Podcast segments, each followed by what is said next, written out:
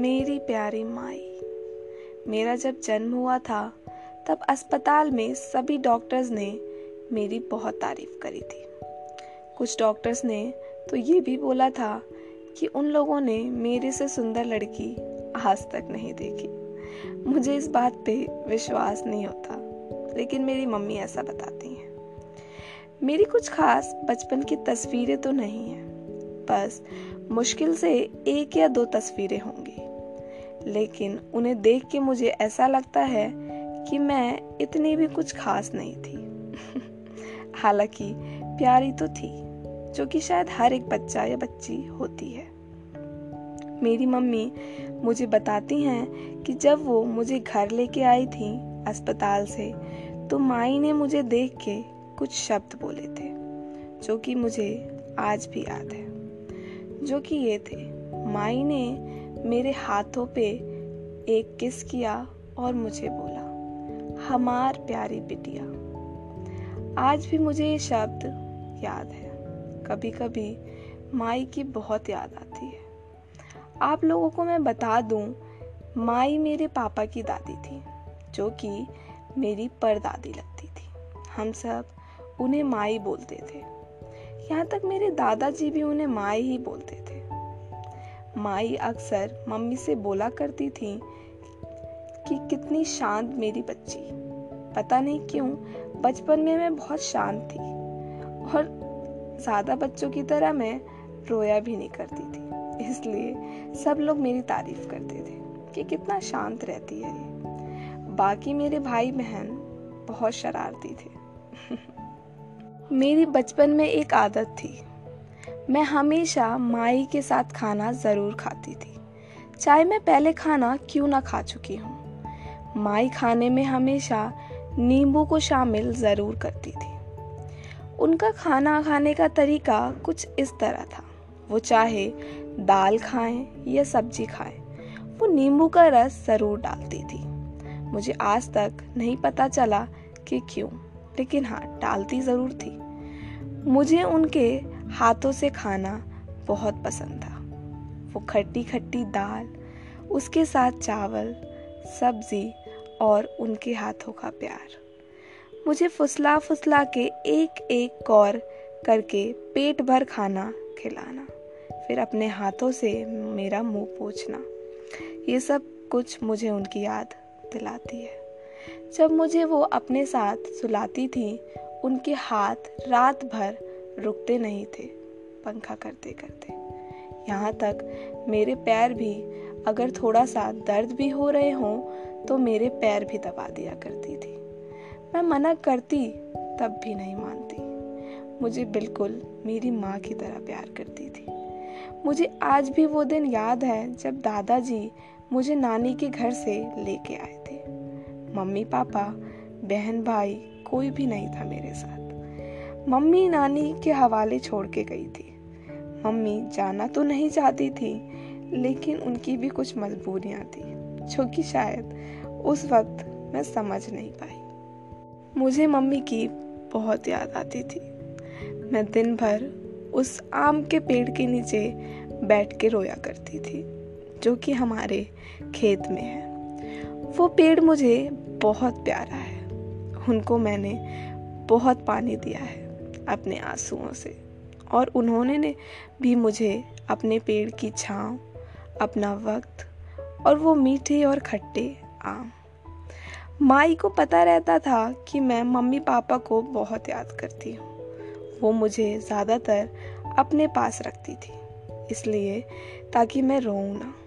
साथ में खाना खिलाना, साथ में चाय पीना, दोपहर में उनके साथ सोना, रात में कहानियाँ सुनना और सुनते सुनते सो जाना। वो हमेशा मुझे एक रुपये दिया करती थी, जब भी मैं उनके लिए नहाने के लिए पानी चलाया करती थी।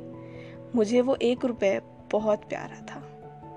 जब भी मुझे वो एक रुपये देती तो पहले तो मैं सोचती कि मैं इसका खर्च करूँ या रख लूँ। ज़्यादातर मैं खर्च कर देती थी और कभी कभी छुपा के रख देती थी।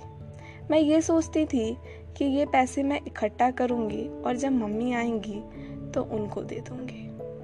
मैं कुल तीन महीने मम्मी पापा से दूर रही थी। मैं उन लोगों से बहुत गुस्सा रहती थी। उनका फ़ोन आता तो उनसे अच्छे से बात भी नहीं करती थी। मेरी मम्मी को बहुत बुरा लगता था उस वक्त। मैं ये समझ नहीं पा, पाई लेकिन अब मैं उनका दर्द समझ सकती हूँ। माई मुझे हमेशा शाम को घुमाने लेके जाया करती थी। हमारे गाँव में एक तालाब है। वहीं जाया करते थे हम। मैं वहाँ खेलती और माई मुझे खेलते हुए देखती। फिर रात होते ही हम घर आ जाते। मुझे वो वक्त बहुत अच्छा लगता था। एक मज़े की बात बताऊँ, मुझे आज तक ये पता नहीं चला कि माई के पास इतनी टॉफ़ियाँ और बिस्किट कैसे रहते थे?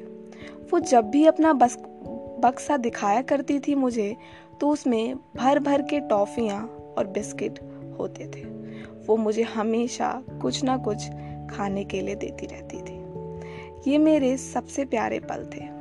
कुछ समय बाद मैं मम्मी पापा के साथ दिल्ली आ गई। यहाँ आके मैं उनसे बस गर्मी की छुट्टियों में मिला, मिलने जाया करती थी। वो मुझे बहुत याद करती थी, और मैं भी। बस मैं शायद थोड़ा कम, क्योंकि यहाँ पर आके मैं स्कूल और मम्मी पापा के साथ बिज़ी हो गई थी। मैं दिल्ली से जब भी जाती थी तो उनके लिए चॉकलेट और बिस्किट ज़रूर लेके जाया करती थी। हालाँकि मुझे पता होता था, वो नहीं खाएँगे, लेकिन मैं प्यार से लेके जाती तो वो थोड़ा सा खा लेती थी। और वो बहुत खुश होके उन चीज़ों को ले लेती थी। और जब मैं वापस आती तो वो चुपके से मेरे हाथों में कुछ पैसे थमा देती और बोलती, मिठाई खा लेना। मुझे उनकी बहुत याद आती है। ऐसा बहुत समय तक चला। हम हर गर्मियों की छुट्टियों में उनसे मिलने जाया करते थे। लेकिन एक दिन गाँव से फ़ोन आया। दादाजी थोड़ा परेशान लग रहे थे।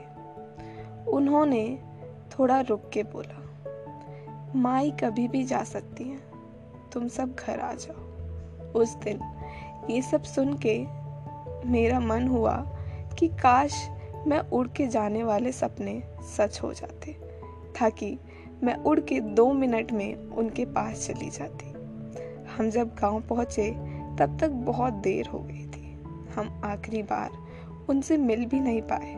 मुझे इस बात का ज़िंदगी भर पछतावा रहेगा कि आखिरी बार मैं उन्हें देख भी नहीं पाई।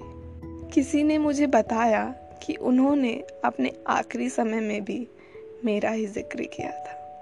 वो मुझसे मिलना चाहती थी, लेकिन मैं ये सब भी पूरा नहीं कर पाई। मैं इसके लिए हमेशा खुद को कोसती हूँ। जब भी सोचती हूँ तो आँख भरी आती है। अब वो मेरे पास नहीं है, लेकिन अभी भी वो मेरे दिल में है और हमेशा रहेंगी। उनकी जगह कोई नहीं ले सकता मेरी ज़िंदगी में। I love you my and I miss you